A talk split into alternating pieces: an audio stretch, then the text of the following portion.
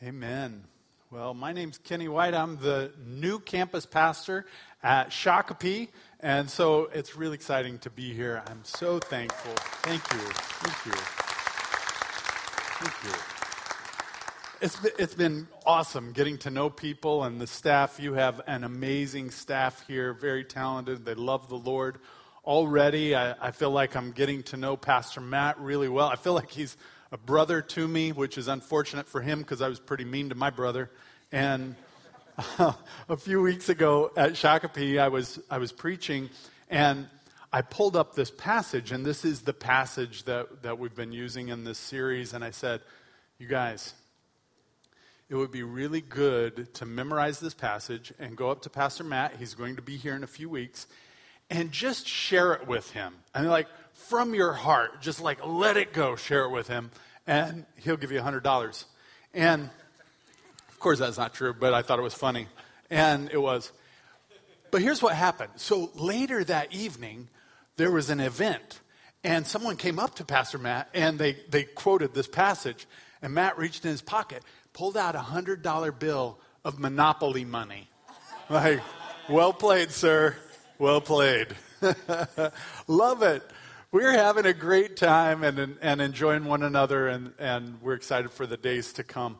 But this is one of those passages that really encompasses um, everything that we've been preaching. And so I wanted to read it together. If you would be willing to read it with me, this is Proverbs 18 21. I'll just start and you read it out loud uh, with me as well. I appreciate it. Here we go. Death and life are in the power of the tongue and those who love it will eat its fruits. Proverbs 18:21. Good job. And just keep this in mind, death and life. We have the ability with our words to speak death and life into people. That's a big deal. And so that's going to be the heart of what we'll talk about today. We're going to jump into this uh, in just a moment, and I'm going to ask you to join me in prayer. And as we pray, I, I, am going to pause before I start praying, and I'm going to let you pray just quietly where you are and just ask the Lord to do a work in your own heart, that you would have eyes to see, ears to hear, and a heart to understand. I also want to ask you to pray for me, that God would speak through me, maybe even in spite of me today, that, that God's words would be heard and not mine. If you pray for me, and then I'm going to pray for us, and we're going to jump into the Word. Ready? Let's do it.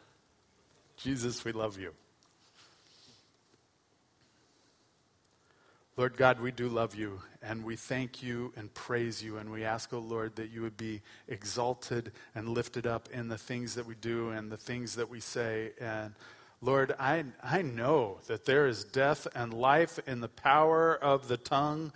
And Lord, I, I just, I recognize right now that um, we're in a tough spot uh, in the United States. We're in a tough spot, and words are killing people.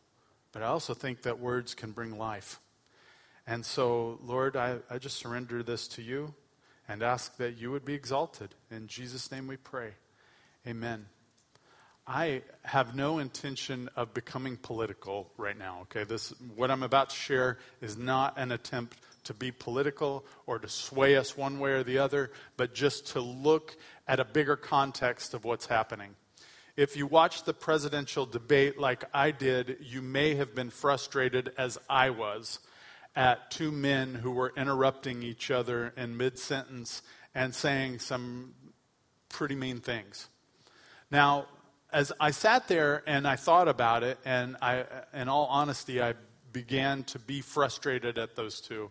I realized wait a minute, we live in a representative democracy. These men don't just represent us, they reflect us.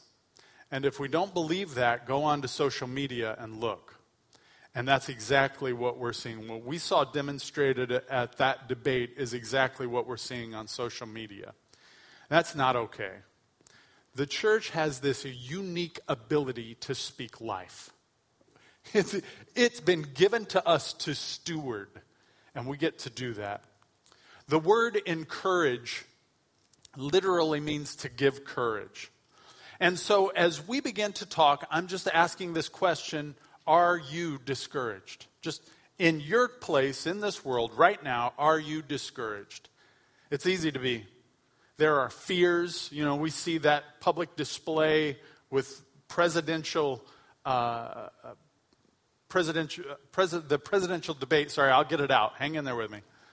Presidential debate, we see these men, and it's easy to be frustrated. It's easy to be discouraged. It's easy to be disappointed, or maybe our health hasn't really been good, or maybe we've spent too much time at home and around people, and we're like, ah, I just need to withdraw a little bit.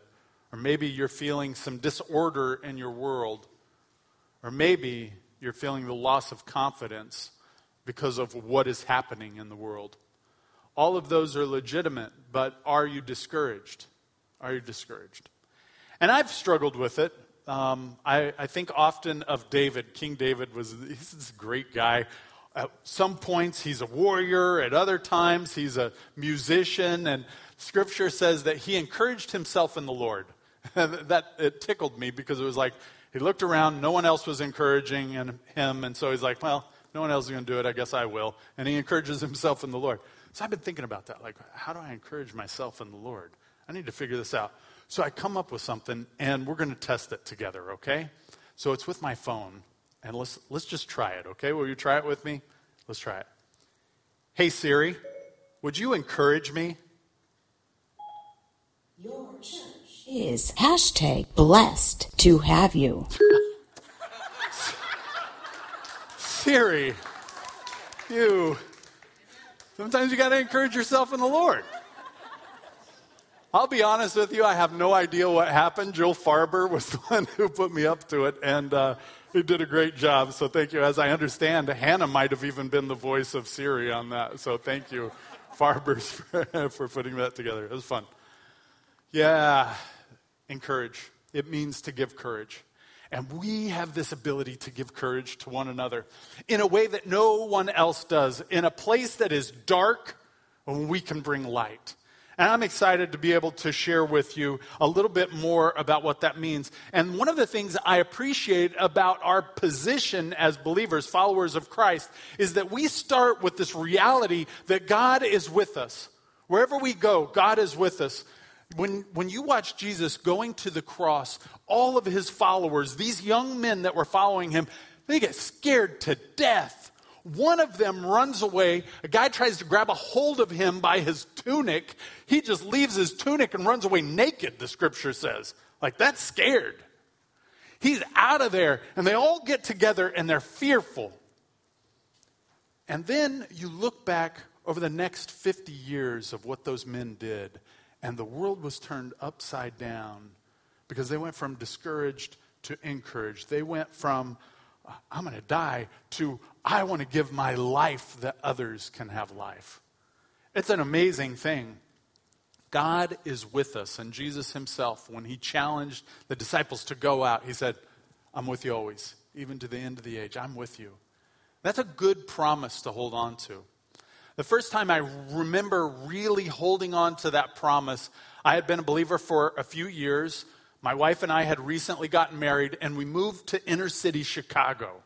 And if any of you are familiar with the Jim Croce song, Bad Bad Leroy Brown, that's the neighborhood we moved into. If you don't know what I'm talking about, Google it later. You'll, you'll figure it out. You're like, oh, it was that neighborhood. That's not good. Um, we were with 90% gang kids uh, several of the kids that we worked with were shot in drive-bys. It was a tough place. When we moved into that neighborhood, um, the first night, I remember the sirens going off and the gunshots, and I'm like, God, what is going on? And I'll just be honest with you right now, there was a lot of fear that started to seize me.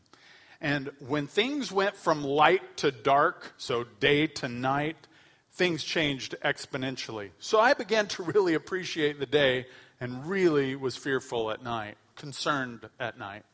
And we had a compound, a couple of buildings, a basketball court, and a field, and it was all fenced in. And at night, I would, uh, I would lock it up when we were all done. But we also had additional security. And those secure, that additional security was dogs. we had this pit bull mix that would scare you to death. He was just so intimidating and mean, but he would lick you to death, is how he'd kill you. He, he just loved people. Of course, we never told anybody that, but he was super intimidating to look at. Well, so he was a big part of our security measures. It was important that our dog was there and he was, he was safe and good. One night, our security got out. Night, our security got out. And we have to go look for him. And my boss, who is a five-two white guy, he likes to say he's five-five, but maybe if he was standing on the first step of a ladder, he was five-five. Otherwise, he is five-two. Just an intense man. And very, like, just his faith was so big. And I remember him saying, We got to go find that dog. And I'm like, Yeah, let's go in the morning. Let's do that. And he's like, No, we need to go now. Because the dog is probably close to us right now. Let's go find the dog. I said, I don't want to do that. He said, Why don't you want to do that? And it's in front of my wife, and he challenges me. That was real nice of him. And he goes, I, I said, I, I don't want to because it's dangerous out there. And he goes, Are you going to trust God or are you going to trust man? And he hit me in the chest uh, with his fingers like that. And, and I remember thinking, like, he's got a point. There, there's an element of wisdom we have to, you know, obviously. But there's also this am I going to be seized with fear or am I going to trust God? And in the place of insecurity, am I going to lean into God? Does, does God have the ability to keep me safe? Even in Chicago? Yeah, He does. Okay. And I remember thinking, and it was with each step God is with me. And I, I had to tell myself over and over and over until my until I fell into that step. And eventually it got easier and easier, but every step was God is with me. And that was true story. That's how I moved in the darkness in inner city Chicago when I was feeling insecure. So a piece of this story is this. Just down the, the alley from us was the pharmacy. Now, when I say pharmacy, you think a drugstore. You're kind of right. It was a place where they sold drugs, but not the pharmacy that you're thinking of. It was a bad place. It was just down the alley from us, and that's where we thought our dog was going. And so we had to walk by the pharmacy at night where, the, where drugs were being sold and all kinds of unique characters were in and out. What I haven't told you yet is the name of the dog. The dog's name was Killer. You go, oh, that's nice. Yeah, well, you be out at night at 10 o'clock in inner city Chicago walking by the pharmacy yelling for Killer. See how you do. It was, it was like this. It was like this. Killer. Come here, killer. I come, it was like I'm, you know, drawing it out or something crazy like that. We never found the dog, sadly. But what I did find was my faith in a new way. God is with me. God is with me. And God is with you. And whatever darkness you may be feeling right now, wherever you may be sensing that uh, just discouragement, God is with you. And that's where we start. The gospel went from this group of people huddled in this upper room into the Roman Empire and to get there, it took some persecution. And as these men were being persecuted, they went out into these other areas, and it in part took them to Greece. And in northern Greece is an area called Macedonia. And the capital of Macedonia in those days was Thessalonica, or Thessaloniki as they say it today. Thessalonica was a church that warmly received the gospel, they loved it. they embraced it. And by the way, if you ever get to go to Thessaloniki today, you'll get to go into Jason's house where the church formed and started to grow. And you'll just, you'll see this just incredible scenery and you can almost see uh, these people going out and sharing the gospel in front of you. It's a really cool uh, setting. But that's what happened. And the gospel started to grow and the church started to grow along with it. And then a decade went, and two decades went by. And the people who received Jesus gladly are starting to die in their old age. And they're asking questions like, well, wait a minute. I thought Jesus was returning. Like, I've been expecting him. Where is he? Did I get duped? Did I believe something that was a lie? Am I an idiot for thinking that? What is the matter? Like, what is going on? And they reach out to Paul, and Paul in chapter 4 reaches back out to them and says, You know what? Let me tell you how things are going to go. Let me, let me help you. And he just, with kindness and grace, speaks to them. But in a place where there is um, deeper persecutions, he speaks some words of encouragement. And it's these words of encouragement that I want to share with you. It's found in 1 Thessalonians chapter 5. If you have your Bible, I want to encourage you to go there. And I, I, love it. I love opening up my Bible. I love highlighting, underlining stuff. I want to encourage you to do that. Write notes off to the side. Don't mark anything out. That's really bad. You should never do that. But underline and highlight. You can do that all day long, and you'll be encouraged when you come back and see it at another time. We're going to be in 1 Thessalonians, and let's start in chapter 5, and we'll start in verse 9, and we're just going to walk through this passage together. And what you see are some people who are discouraged. They're living in dark days. Different than our days, but similar in some ways. And you may be feeling that same way like, oh, God, there are all these promises, but I don't see them. You said you were coming back, and you haven't yet. What do I do? Have I been duped? Is it silly for me to follow Jesus? Is this dumb? Here's some words that you may need to hear. I'm going to, yeah, we'll just start in verse 9. For God has not destined us for wrath. Let me pause there. That's really big and it's really easy to gloss over. I'm going to say it one more time. God has not destined us for wrath. What does that mean? Wrath is this eternal place that is separated from heaven, that the presence of God does never come. He is never there. It's a place we refer to as hell. It's a place that to get to hell, you have to choose it by not choosing God. God's a gentleman. He's not going to make you follow him, He's not going to make you spend eternity with him. And so there is this place called hell, separated from heaven. It's an ultimate fulfillment of this wrath of God. But there's also another side to it. Paul says, You're not destined for wrath, but to obtain salvation through our Lord Jesus Christ. Let me pause there and just explain this. That salvation is also eternal, we think of as heaven, but it's also starting now. We live in this eternal life now. We live in the salvation now. Jesus said it this way The thief comes to steal, kill, and destroy, but I've come that you might have life and you might have it more abundantly. And that starts right now. And he says, but to obtain salvation through our Lord Jesus Christ, who died for us, so that whether we are awake or asleep, so whether we're alive or dead, we might live with him. Therefore, encourage one another. If you have your pen, underline that encourage. There are several ways that we translate the word, uh, the Greek to our English word encourage. This is one of those ways. Underline it. I'll talk about it in a moment. Encourage one another and build one another up just as you are doing. I love this. The word encourage there means to call to one's aid. And the word, the word build up there means to build a house. So, what is being said? If you want to encourage in this passage, it means come join me. Grab a hammer. Let's build this house. That's the idea here. We're building this house together. You want to encourage someone? Help them. I don't know if you've ever built a house, but I, I haven't. I bought houses, never built one, but everybody I talk to who's built one, they're like, it's daunting. It's hard, hard work. And it doesn't just start when you're there building. You have all this prep work that you have to do and all of these codes that you have to make sure you like, oh, it's so daunting. It's overwhelming. And so to have someone join is a big deal. Well, it's like that with the church too. We need every we need all hands on deck. Everybody grab a hammer. Encourage to build the house.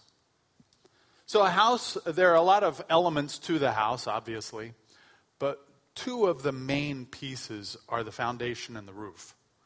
You know, when you're looking to purchase a home, you want to check the foundation if it has a bunch of cracks in it and water's getting in there, critters are coming in that that's bad. Like that house can there there can be some shifting and bad things happen. Your house fall. You don't want that. So making sure that the foundation is laid and is strong is a big deal. And for us, our foundation is in Jesus Christ. And I want to be really specific when I say that. Like our foundation, what we're building this house on is Jesus, period.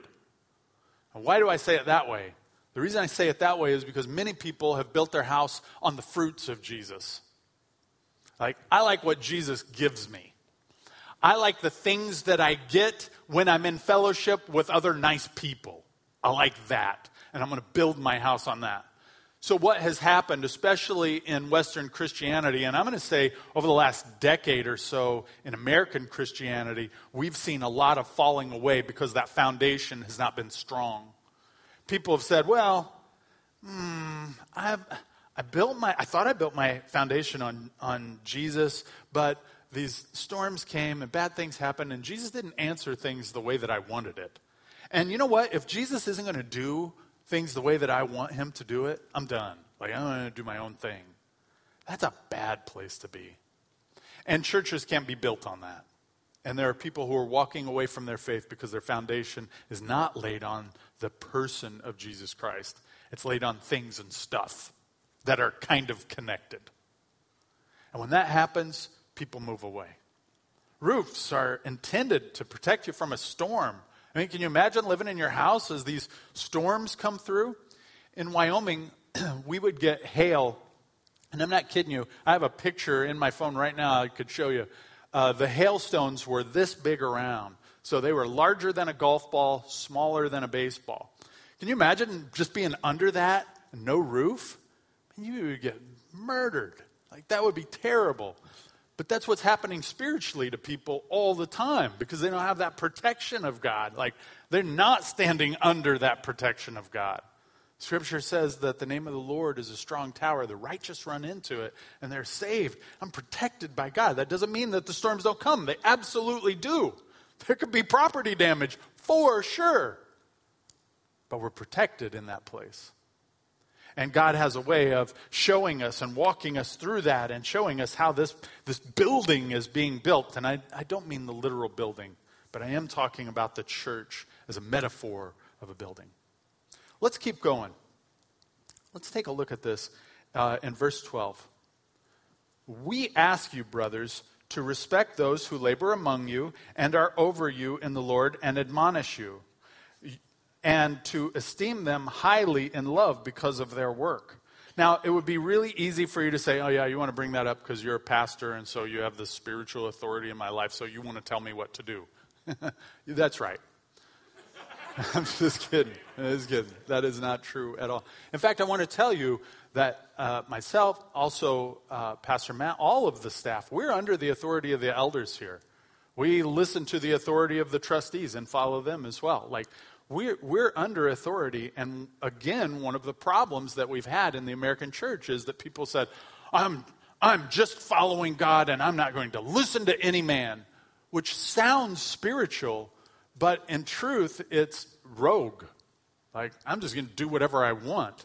However, I interpret that or whatever I think God is telling me, I'm just going to do that and just shut up and don't talk to me about it.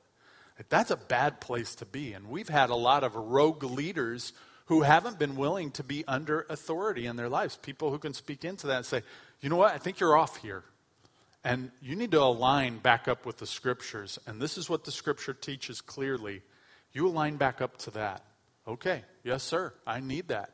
That's why it's important for us to have uh, multiple generations in our churches who are people who are ahead of us in life who are speaking to where, where they're at and where we're going to go in a godly way.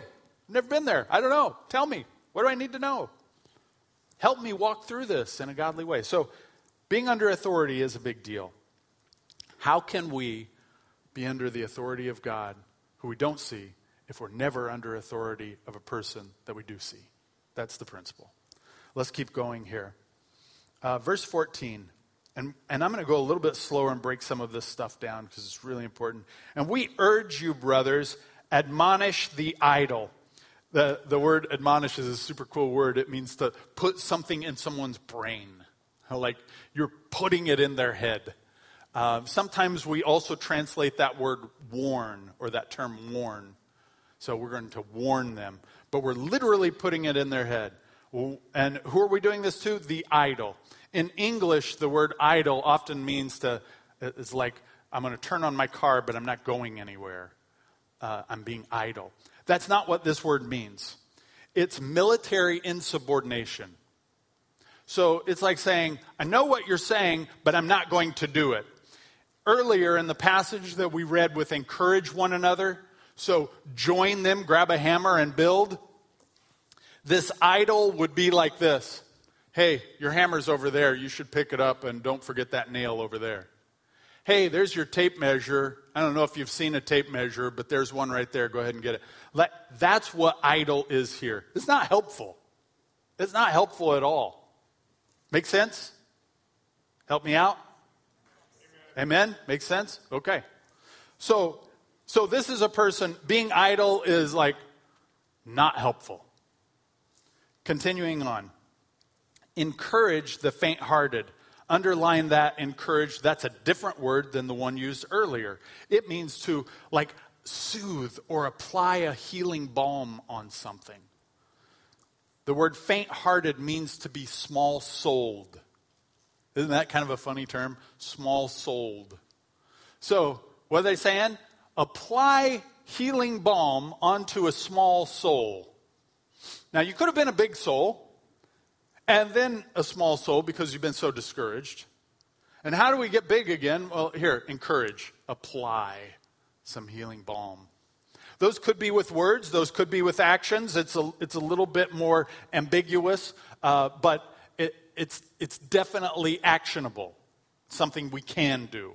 But what it isn't is, oh, well, hey, friend, I know you're really discouraged. Have you thought about praying?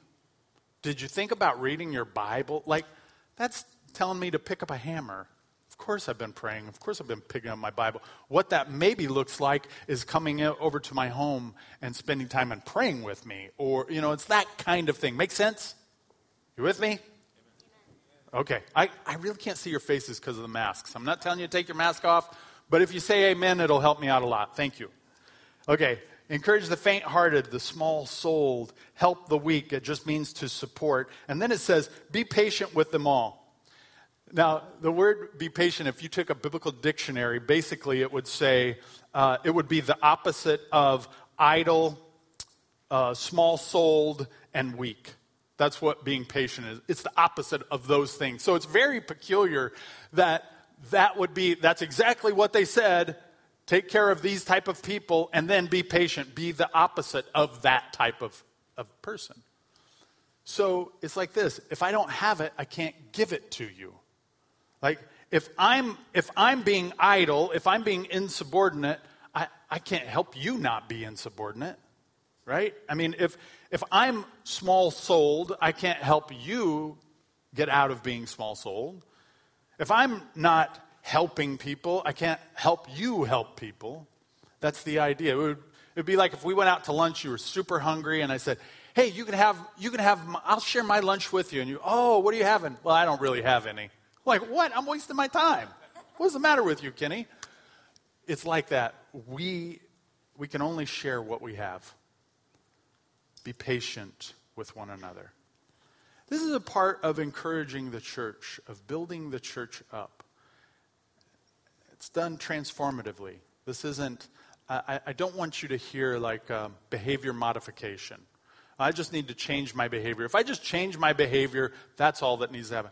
No, I'm talking about something that happens spiritually in our soul. Like, I want to do this because, uh, because I want to do this. I want to, I want to follow Jesus because I want to follow Jesus. I love what he's done for me, and I want to follow him because I know his are the ways of life. And if he's telling me I need to do this, then I should do it because this is the ways of life. It's not to earn salvation, it's just to follow him. And what the church in Thessalonica saw was a growth. The church grew because of these words, because they put these words into action. And that's the challenge for us as well, to put these words into action.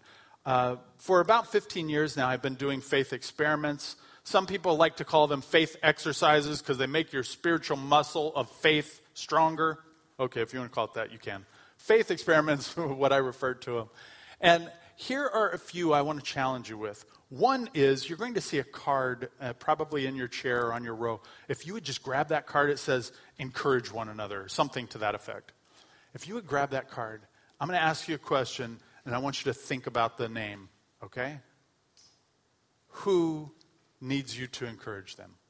Who is it? Whoever that was, probably God is telling you something. Write that name down and start encouraging them. Like you can do that right now. Just put it on that on that card. And it doesn't have to be a big deal. It could just be, hey, I was thinking of you today. I paused and prayed for you. Wanted you to know that. It could be as easy as that. Or maybe it's something specific. You know what's going on in their life. Do it. Write them a note. Send it to them. Super cool to get stuff in mail that's not a bill or, you know, like um, uh, bulk mailings. I hate that. I hate going to the mailbox. Like, oh, another bill, another bill. Oh, good, an ad. That's just what I needed. Uh, but when you see a card, a handwritten card, you're like, whoa, like it's gold. All right. Amen. Amen. Let's look at the second one. Discover a way to extend courage to someone who is struggling. Call, text, email, show up to their house. Uh, one, of, one of my best friends in high school, his mom died uh, just this last week. Uh, we haven't been connected in, in years and years. Like, I've just never been in Indiana since then. And his life has gone a different way. And so I didn't have his number. So I found him on Messenger and I sent him a message and just said, Hey, Joey, I just saw the news, man. I'm so sorry. I love you. I'm praying for you. And if there's anything I can do, let me know. What's your number? I'd like to give you a call almost immediately, I can't tell you how much this meant to me. Thank you. Like, it's not hard, but it does have to be purposeful. Third one take someone out to eat this week and speak life into them. Now, some of you might be, some of you like words, and this is not intimidating. You're like, easy. I know exactly what I'm going to do. Others of you are like, I like to eat, but I don't like to talk.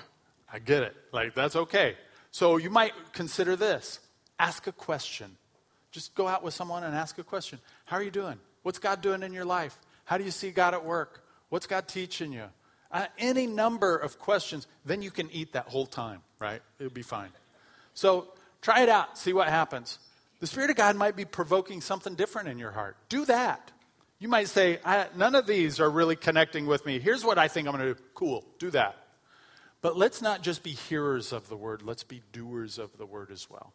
Let's not let weeks go by, months go by before we hear encouraging things. I'm always, I'm always saddened, like at funerals, when people get up and they'll say things like, I've never said this before, but, da, da, da, and they'll, they'll give a kind word to the person who's passed. I'm like, you waited till now? Come on. Let's not do that. We're the church. Jesus, he says, I'm the light of the world. And then later he says, You're the light of the world. Be the light of the world because we live in darkness. And they need some light. We need some transformation, and it comes through the work of Jesus. As the worship team comes, I'm going to pray, and um, I, I just want to pray a blessing on you and, and ask you to be preparing your heart for communion as well.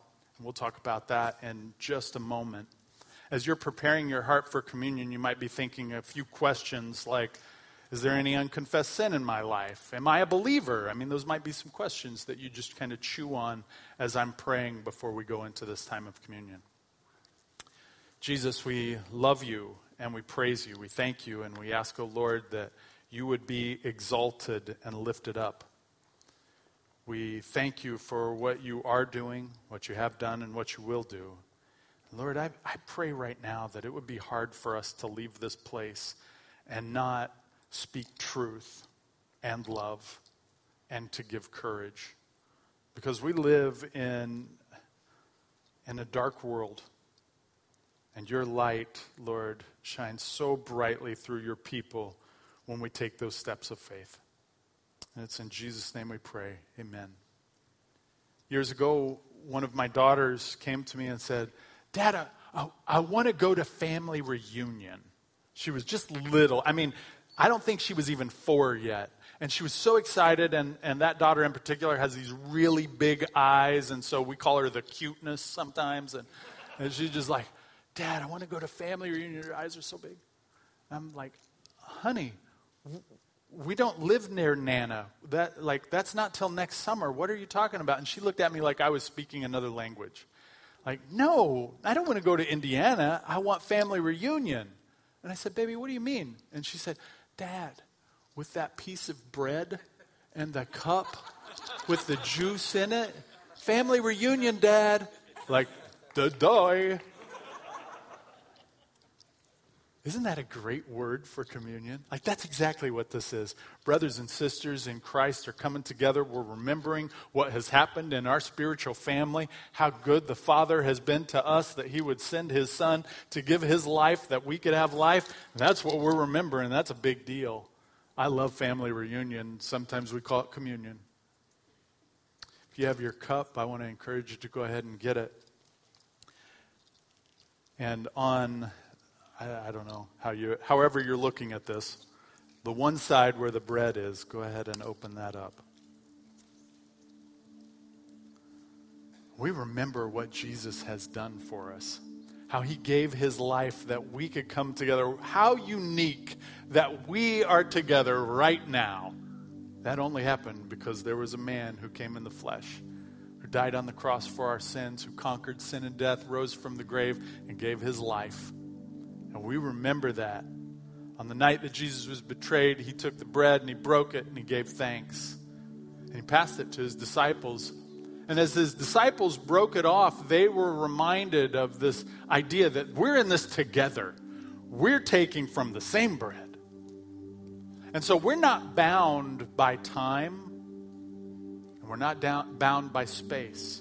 But believers who have gone before us and who are all over the world believers who are yet to be, we're remembering what God has done. And in this family reunion, we celebrate the one who died for us. Let us participate.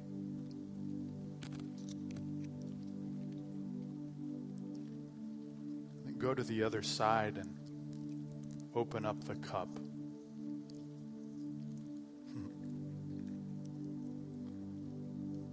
Jesus reminded his disciples that this cup represents the new covenant, his blood. A reminder that he's he gave his life that we could have life. We're not bound by the law, but we've been set free. We're not bound by the law of sin and death, but we have been redeemed by the work of Jesus. And this family gathers together, and we remember that. Let's participate.